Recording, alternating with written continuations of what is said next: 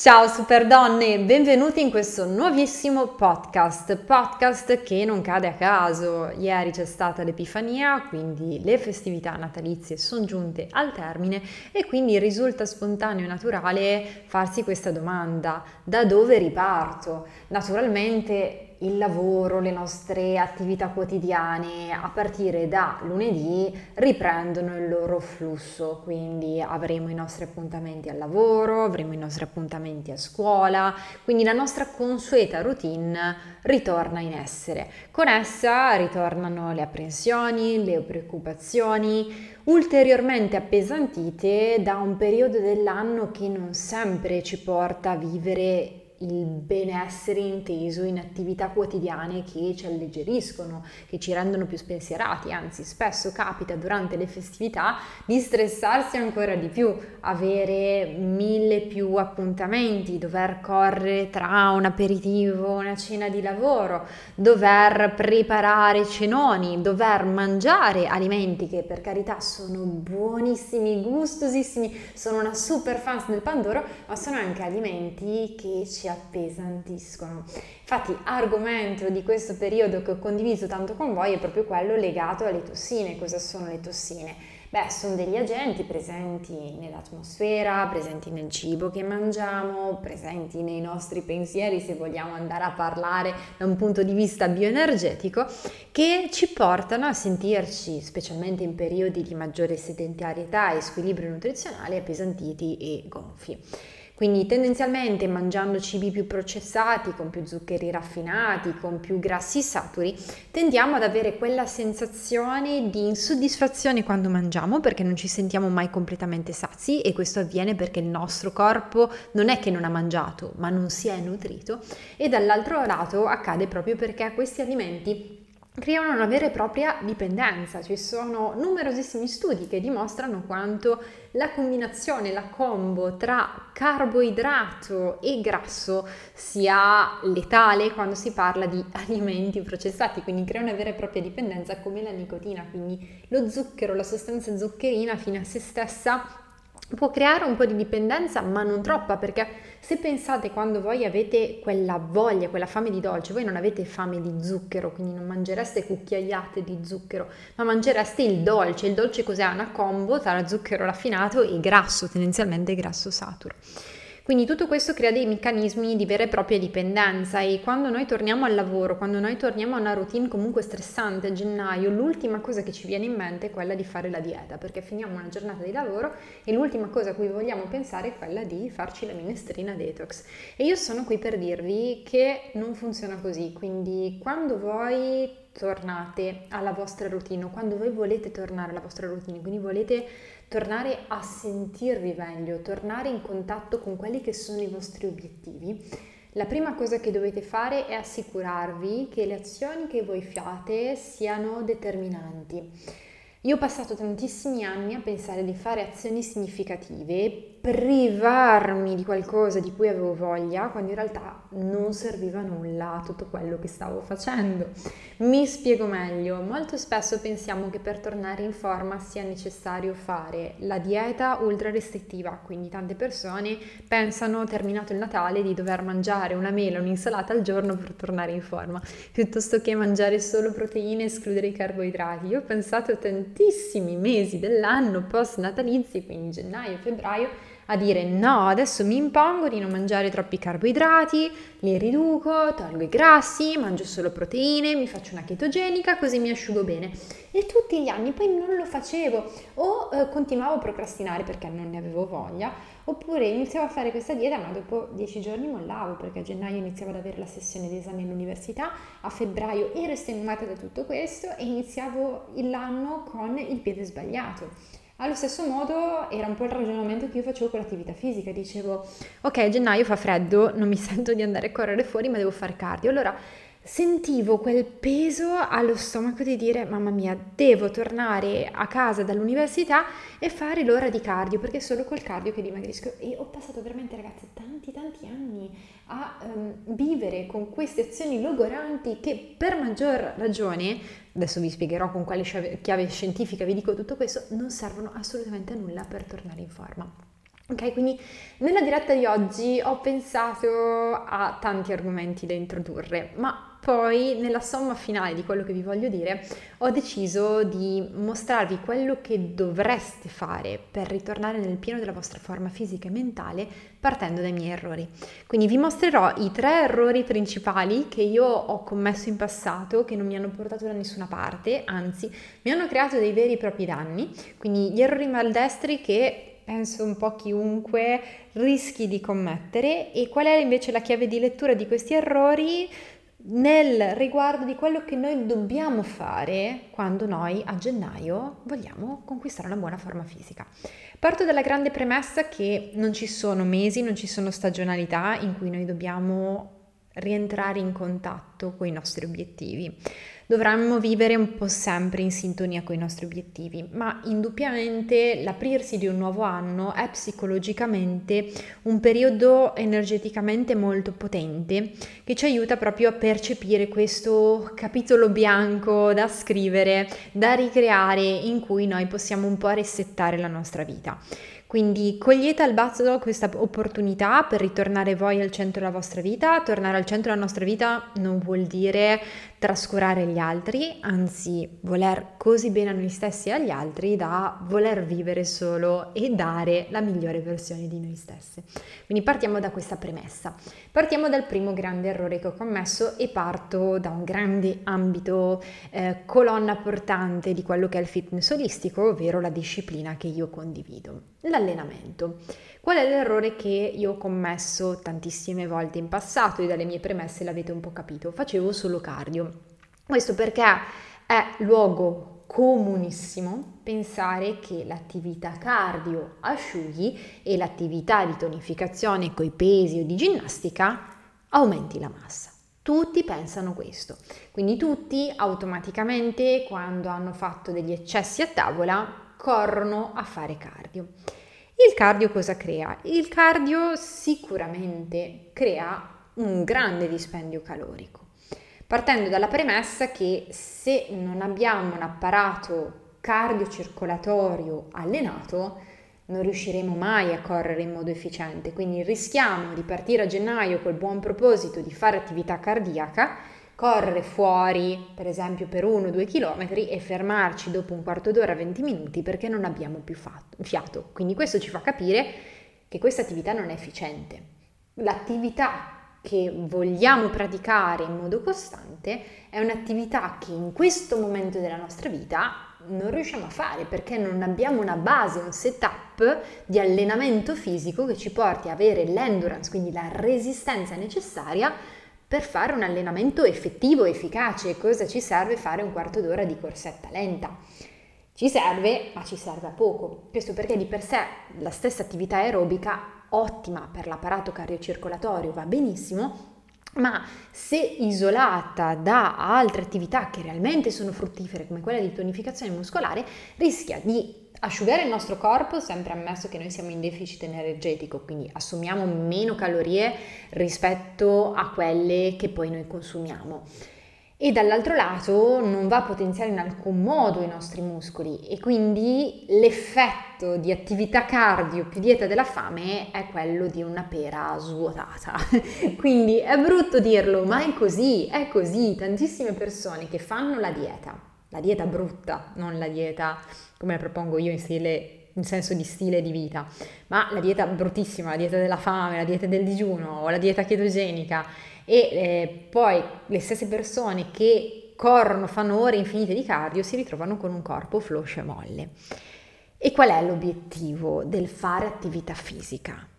Pensateci è sentirci meglio. E come facciamo a sentirci meglio se viviamo in una prigione in cui non ci è consentito di toccare un carboidrato, se viviamo in una prigione in cui se non facciamo un'ora di cardio al giorno non otteniamo risultati? Questo nega il fine ultimo dell'attività fisica, non ci fa sentire meglio. E voi mi direte, mi fa vedere meglio? No, perché il risultato, la combo di una dieta della fame sbilanciata e un allenamento estenuante solo cardio è svuotarci. Un corpo svuotato non è bello. Quello che noi definiamo bello, per quanto il bello sia soggettivo, è un corpo armonico. E quando è che è un corpo armonico? È quando ha le forme. Quindi essere una pera svuotata non è l'obiettivo ultimo di una persona che si vuole sentire bene e si vuole vedere bene.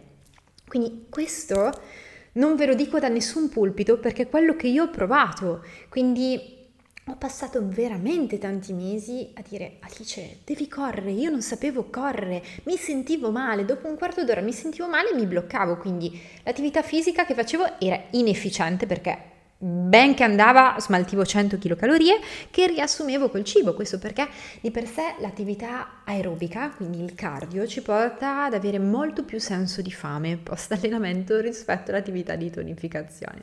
Quindi mi trovavo un po' nella ruota del criceto, quindi volevo dimagrire, volevo ottenere risultati, ma mi sentivo in una prigione, mi sentivo peggio, mi vedevo peggio, non vedevo risultati, soffrivo mentre mi allenavo. Quindi mollavo e mi trovavo un po' ad accontentarmi, ma credo che nella vita accontentarsi sia insensato, dato che si vive una volta sola e perché non vivere al pieno delle nostre potenzialità?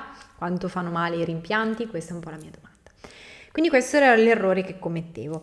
Il secondo errore in una fase un po' più evoluta mia, nel mio percorso di allenamento, ancora quando non studiavo questo naturalmente, è stato quello di dire ok, Cardio non riesco troppo a farlo, non mi piace i risultati che unicamente l'attività cardio mi dà, quindi abbino qualche circuito di potenziamento muscolare. Quindi mi sono buttata tantissime volte eh, nella mia giovane età, nella mia giovane adolescenza su YouTube a fare esercizi. O mi capitavano dei workout impossibili al di fuori del mio livello o workout che dopo tutto erano sempre diversi, mi creavano stimolazioni corporee totalmente diverse e ogni volta che facevo un allenamento era un po' come ripartire da capo, quindi non c'era un filo conduttore tra gli esercizi che facevo, pensavo che comunque l'allenamento fino a se stesso fosse utile, in realtà non era così perché magari terminavo dei workout troppo elevati rispetto al mio livello di allenamento e quindi mi trovavo per due giorni ultra infiammata che non potevo allenarmi, oppure mi trovavo di fronte a eh, circuiti di allenamento che andavano a potenziare, ultra potenziare dei muscoli che nel mio caso erano super recettivi. Nel mio caso io tendo ad avere il quadricipite molto recettivo, quindi se lo sovralleno tendo a vedere subito i risultati di tonificazione del quadricipite, quindi ampliare il volume delle mie cosce senza poi avere un effetto estetico sul gluteo che porta a una compensazione di questo volume nelle cosce. Quindi quando si fanno le cose un po' a casaccio, l'ho pagato proprio anche con la mia esperienza, si rischia di avere un fisico squilibrato, sbilanciato, quindi quello che poi mi ha portato al mio percorso di studio, anni di sperimentazione, di prove su me stessa e non solo perché poi Bright and Fit ha un percorso meraviglioso di risultati offerti alle super donne che l'hanno seguito che ormai dura da più di 4 anni, è proprio un discorso di piano di qualità. Quindi quando poi nel mio percorso di studi, nella mia esperienza personale ho capito che è la qualità a fare la differenza, tutto quanto è cambiato nella mia vita. Tutto quanto è cambiato perché in primis ho appreso che se noi portiamo avanti uno stile di allenamento che ci piace, durante le festività non lo interrompiamo e soprattutto quando l'allenamento non solo ci piace ma è sostenibile, durante le festività abbiamo modo di non stopparci, non fermarci, quindi non avere la netta linea di separazione tra il periodo in cui non si fa nulla e si mangia e il periodo in cui bisogna allenarsi e non mangiare niente. Quindi per me una grande, grande differenza nella mia vita è arrivata quando ho compreso che non è la quantità a fare la differenza, ma la qualità e la sostenibilità di quello che noi facciamo. Quindi sotto questo punto di vista l'allenamento a carichi progressivi, quindi non a casaccio come i video che io trovavo su YouTube, ma con un carico progressivo di intensità che parte dalle basi e aumenta l'intensità dell'allenamento e con una discrezionalità nel reclutamento dei muscoli è stata una grande differenza sia dal punto di vista dell'impatto psicologico, quindi di come io vivevo il workout, anche dal punto di vista dell'impatto estetico perché vedevo a tutti gli effetti dei risultati. E quando noi cerchiamo di essere motivati, i risultati sono una prima chiave di svolta perché poi quell'elemento che ci porta a dire toh, guarda che soddisfazione, sono riuscito a ottenere questo risultato, adesso proprio non voglio mollare. Quindi quando il workout viene instaurato con queste credenziali diventa una sana dipendenza, perché terminato il workout ci sentiamo bene, liberiamo endorfine, abbiamo modo di dare benefici psicofisici al nostro corpo, perché ricordiamoci che l'allenamento non è solo estetica, è anche un modo per dare un impulso positivo ai nostri ormoni, è un modo per dare salute alle nostre articolazioni, dare mobilità al nostro corpo e tutto quello che è movimento è vita. Quindi quanto più noi riusciamo a instaurare un rapporto piacevole con l'allenamento, quanto più noi ci garantiamo una vita di qualità, che credo che sia il desiderio massimo comune di tutti noi, no? Quindi vivere bene, vivere a lungo. Ecco perché la credenziale alla base di tutto quello che faccio, quello che propongo con Bright Fit è proprio la qualità, qualcosa che faccia la differenza.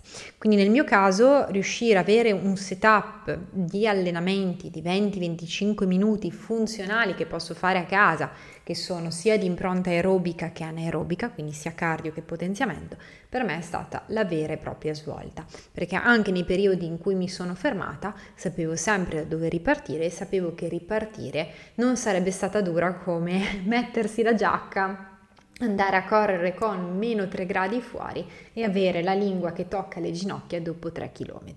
Quindi una tipologia di approccio all'allenamento totalmente diversa, scientifica, che vi porta a impiegare 20 minuti della nostra giornata in modo fruttifero. Quindi investire nella qualità in una tipologia di allenamento diversa da quella che fanno la media delle persone. Quindi se la vostra domanda iniziale è proprio questa, Alice, ma perché così tante persone fanno fatica a rimanere in forma? Di per sé rimanere in forma non è difficile, ma poche persone sono realmente in contatto, realmente si impegnano ad utilizzare il metodo corretto. Secondo grande errore, quindi abbiamo chiarito il grosso ambito dell'allenamento, quindi poi ci sarebbero veramente ore da impiegare su questo aspetto, ma voglio farvela breve per darvi gli strumenti che realmente hanno creato una svolta per me. Il secondo è la nutrizione. Quindi la nutrizione è sempre un aspetto che subentra nella nostra vita. Questo perché un grande errore che io ho commesso in passato e che in tanti commettiamo è quello di dare un valore emotivo al cibo, del tipo ho continuato a mangiare panettone e pandoro per tutte quante le festività, quindi di conseguenza io a gennaio non mi merito di mangiare il cioccolato che mi piace, non mi merito di mangiare il dessert, ma il cibo non va meritato, il cibo non ha valore emotivo, il cibo non è legato alle nostre emozioni. Nel momento in cui noi riusciamo a creare questo shift, la nostra vita cambia tantissimo. Anche qui si aprono tantissimi sipari che non posso contare, andare a toccare in un podcast solo, ma per esempio in tutti i casi di attacchi di fame nervosa. Quante volte ci è capitato di mangiare senza controllo? Questo spesso capita, ma perché attribuiamo al cibo un valore emotivo, quindi quando ci sentiamo giù continuiamo a mangiare tanto un grosso volume di alimenti, questo perché pensiamo che questo volume fisico plachi in realtà un volume energetico di mancanza d'affetto, mancanza d'amore, mancanza di intrattenimento. Quindi riuscire a separare le due cose è sicuramente un elemento che ci aiuta a vivere meglio il rapporto col cibo, il rapporto con la dieta. Quindi quando ci sentiamo giù e cerchiamo un cioccolatino, la domanda che ci dobbiamo fare è Qual è il valore di quel cioccolatino? È nutrirmi oppure darmi qualcosa che emotivamente mi manca? Allora, se la risposta è la seconda, quindi darmi qualcosa che emotivamente mi manca, la risposta non sarà il cioccolatino quella corretta, perché il cioccolatino riempie la pancia, non riempie la mente, quindi possiamo anche utilizzare questo cioccolatino, ma la risposta vera, la sazietà vera ci arriva quando facciamo un'attività che sazia la nostra emotività. Quindi per me riuscire a fare questo distinguo in momenti in cui magari mi sentivo giù è stato di grande aiuto e ho compreso che magari in quei casi, piuttosto che finirmi una scatola di biscotti, mangiarmi due biscotti e fare una chiamata con un'amica, piuttosto che mettermi a dipingere, mettermi a leggere, nutriva molto di più la mia anima che non la scatola di biscotti. Quindi riuscire anche a fare un lavoro sulla nostra emotività è un grande regalo che noi ci possiamo fare. Quindi avrete capito dai miei podcast che io non sono qui solo a fare fitness, a forgiare fisici scolpiti, io sono qui per invitarvi a un viaggio di grande conoscenza interiore, consapevolezza e conoscenza delle nostre emozioni, quindi riuscire a creare un distinguo di quelle sensazioni fisiche emotive che arrivano nella vita di tutti quanti i giorni. Quindi questo è un primo approccio importante. Il secondo è proprio legato al cibo fine a se stesso. Quali sono gli errori che Alice ha commesso? Un po' ve li ho detti prima, quindi eliminare completamente dei gruppi di macronutrienti, quindi non mi sentivo di meritarmi il carboidrato, perché è luogo comune dire il carboidrato fa ingrassare e se a Natale hai mangiato tanti carboidrati è colpa dei carboidrati perché se tu sei ingrassata. In realtà non funziona così. Ogni cibo ha un determinato apporto di chilocalorie. Noi ingrassiamo non per il macronutriente che noi ingurgitiamo, noi ingrassiamo per il quantitativo di calorie che noi ingurgitiamo durante l'arco della giornata. Se le calorie che noi ingurgitiamo sono superiori rispetto a quelle che noi bruciamo per le nostre attività vitali e funzionali durante l'arco della giornata, noi ingrassiamo. Quindi non è il pandoro, non è il cioccolatino, non è il dolce, non è la lasagna della nonna che ci fa ingrassare, è il quantitativo di chilocalorie. Poi ovvio che se io punto su alimenti che sono ipercalorici, ingrasserò più facilmente perché più facilmente io sarò in surplus, ma non è il singolo alimento che ci fa ingrassare. Quindi non è che se io mangio bene, mangio pulito e mangio il cioccolatino il giorno dopo un chilo in più sulla bilancia la colpa è del cioccolatino. Non è quello la colpa, ok? Quindi indubbiamente se il primo punto è chiaro e noi abbiamo un allenamento costante di qualità, il dispendio calorico giornaliero comunque abbastanza elevato ce lo abbiamo. D'altro canto noi dobbiamo imparare a nutrire il nostro corpo fino a quando noi puniamo il nostro corpo, il nostro corpo continuerà a combattere contro di noi. Come? Combattendo col metabolismo, perché quando noi riduciamo in minimi termini il nostro apporto introito calorico giornaliero, il nostro corpo inevitabilmente va in uno stato d'allerta. Questo stato d'allerta ci porta a innalzare quelli che sono gli ormoni dello stesso e quindi di conseguenza rallentare le nostre funzioni metaboliche, quindi il nostro corpo si sente attaccato, si sente di non essere nutrito e quindi di conseguenza cercherà di bruciare quante meno chilocalorie possibile durante l'arco della giornata perché ha paura di trovarsi a lungo andare in riserva e non poter portare avanti quella che è la favolosa macchina biologica che noi possediamo. Quindi, se noi andiamo a ostacolare il nostro corpo con una dieta ultra restrittiva, lui da un lato blocca tutti i meccanismi metabolici, quindi non ci fa dimagrire, quindi abbiamo il risultato opposto, e dall'altro lato ci fa sentire un senso di fame logorante. Logorante che poi si manifesta con attacchi di fame incontrollabili e questo è un infetto rimbalzo di tantissime persone che hanno fatto diete particolarmente privazionali in passato. Quindi affinché questo non avvenga nella vostra vita, affinché voi non puniate il vostro corpo ma lo amiate a sufficienza per ottenere risultati, l'approccio deve essere totalmente opposto. Non bisogna escludere nessuna classe di macronutrienti, un equilibrio di macronutrienti anzi ci consente di sentirci nutrite, far risplendere la nostra pelle, darci il giusto livello di energie. Quindi puntate sulla qualità degli elementi e la quantità, che è sempre quella che fa la differenza. E mai e poi mai privarsi di quello che voi amate. Quindi io sono contraria a tutte le persone che se non fanno questo di lavoro si portano la schiscetta al ristorante, quindi hanno gli amici che mangiano la pizza e loro non mangiano la pizza ma mangiano il petto di pollo col riso. Sono contraria a tutte le persone che fanno il bianco o il nero. Nel mio caso è stato ultra deleterio in passato avere il giorno di sgarro. Io non credo nel giorno di sgarro, io credo nelle giuste quantità durante tutti i giorni dell'anno, quindi il 20% degli alimenti che io mangio sono cibi zozzi, sono cibi che la media delle persone definiscono junk food, ma perché mi piacciono, mi fanno stare bene mentalmente è la quantità a determinare un veleno, non il veleno stesso. Ok? Quindi già non mi piace definire un cibo come veleno, ma sappiamo che ci sono determinate categorie di alimenti, magari più processati, più raffinati, che se mangiate in grandi quantità non solo ci fanno ingrassare, che ci può importare o non importare, ma creano dei veri e propri danni al nostro corpo.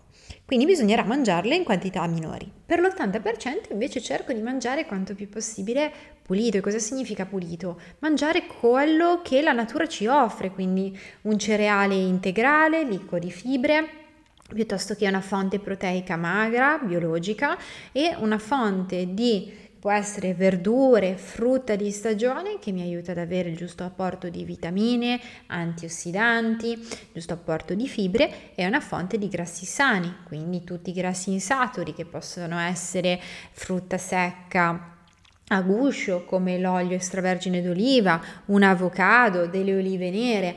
Questo è il giusto modo per creare un piatto, quindi al posto di ridurre al minimo quello che noi mettiamo nel piatto e eliminare i grassi e i carboidrati perché ci fanno ingrassare, focalizziamoci non sul denutrire il nostro corpo, ma nutrirlo correttamente, perché se il nostro corpo si sente nutrito, gioca dalla nostra parte. Invece l'errore che fanno tantissime persone è combattere il corpo, fare la dieta perché odiano il proprio corpo. Ma io capovolgo la domanda Fate tutto questo perché amate talmente tanto il vostro corpo che volete fargli vivere la migliore versione di sé.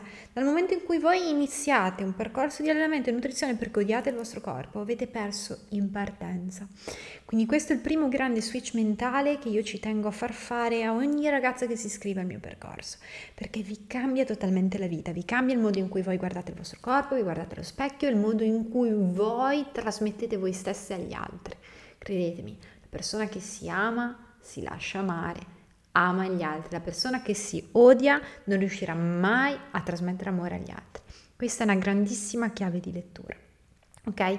Quindi in quanto il cibo ha un valore emotivo anche, vi invito a iniziare un percorso nutrizionale non fatto di privazioni ma di giusti equilibri. Il metodo 80-20 è straordinario, poi sapete che io sono una super ambasciatrice delle ricette fit perché da sempre mi consentono di vivere con gusto, con sapore, quelli che sono i prodotti frutti della natura in modo stagionale, mi consentono di riscoprire un momento bello, piacevole che può essere quello della preparazione della cena, degli spuntini della settimana, in pochi minuti naturalmente perché non sono la tipologia di persona che che passa o può passare ore in cucina, ma sono ricette che io amo condividere con le super donne iscritte ai miei contenuti perché credo che diano un grande valore aggiunto nelle vostre giornate e anche un metodo per condividere con la vostra famiglia uno stile di vita che fa bene, quindi non fa solo essere belle, fa stare bene, perché nel momento in cui noi stiamo bene dentro, curiamo il nostro corpo, la bellezza esce fuori. Inutile cercare di scolpire un addome quando poi dentro si sta male, perché poi è un risultato precario, effimero, che passa. Ultimo punto e ultimo errore che volevo affrontare con voi è quello dedicato al mindset.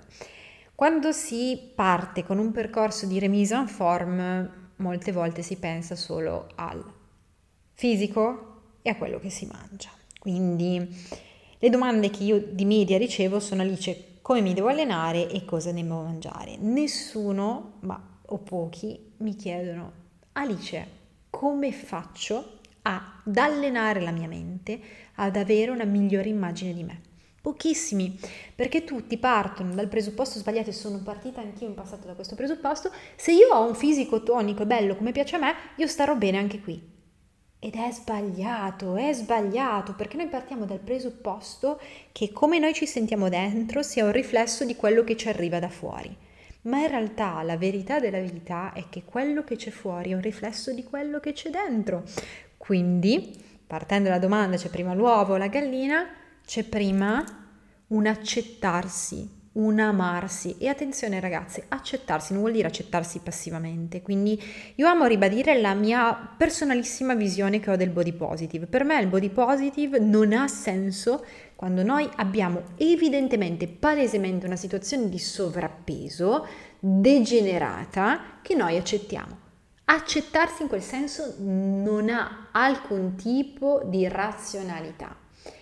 Accettarsi vuol dire essere consapevoli di essere umani, quindi di conseguenza non essere delle bambole, non essere Barbie, non essere Ken, ma allo stesso modo da questa accettazione e consapevolezza che nessuno è perfetto, che tutti abbiamo delle debolezze, che tutti abbiamo degli elementi di unicità che ci rendono particolari e unici, la voglia di volerci migliorare volersi migliorare, voler raggiungere traguardi, è il vero cibo quotidiano che nutre la nostra anima.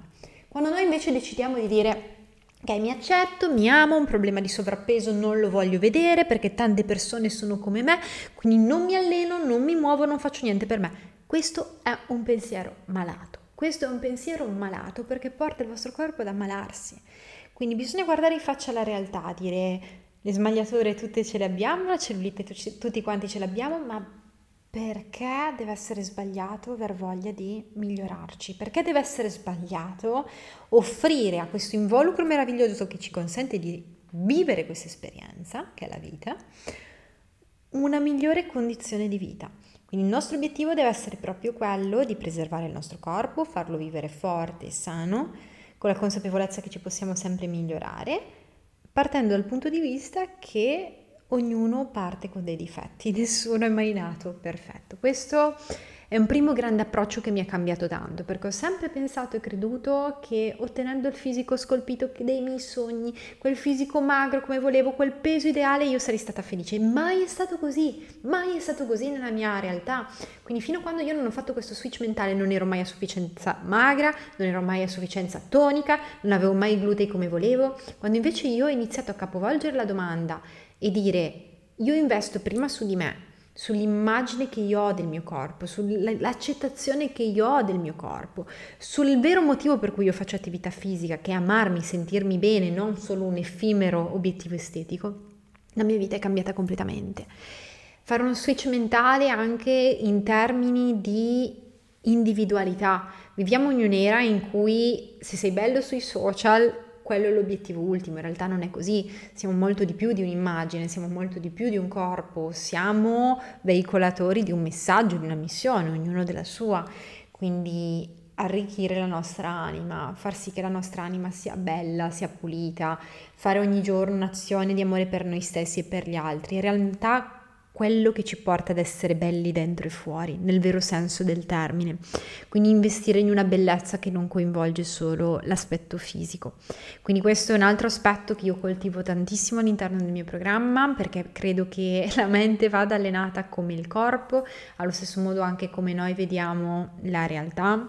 Quindi percorsi di mindset percorsi anche di allenamento mentale ci aiutano ad avere una percezione diversa dell'ambiente. Quindi potrei addentrarmi in tanti esercizi su questo tema. Sono in programma delle dirette dedicate al mindset quindi vi invito a partecipare in modo tale che possiate approfondire anche questi argomenti quindi ragazze, questo è il riassunto dei tre principali errori che io ho commesso nell'allenamento, nella nutrizione, nel mindset che io amo inserire nel contesto stile di vita che mi hanno portato lontano da risultati tangibili, duraturi e che soprattutto mi rendessero felice.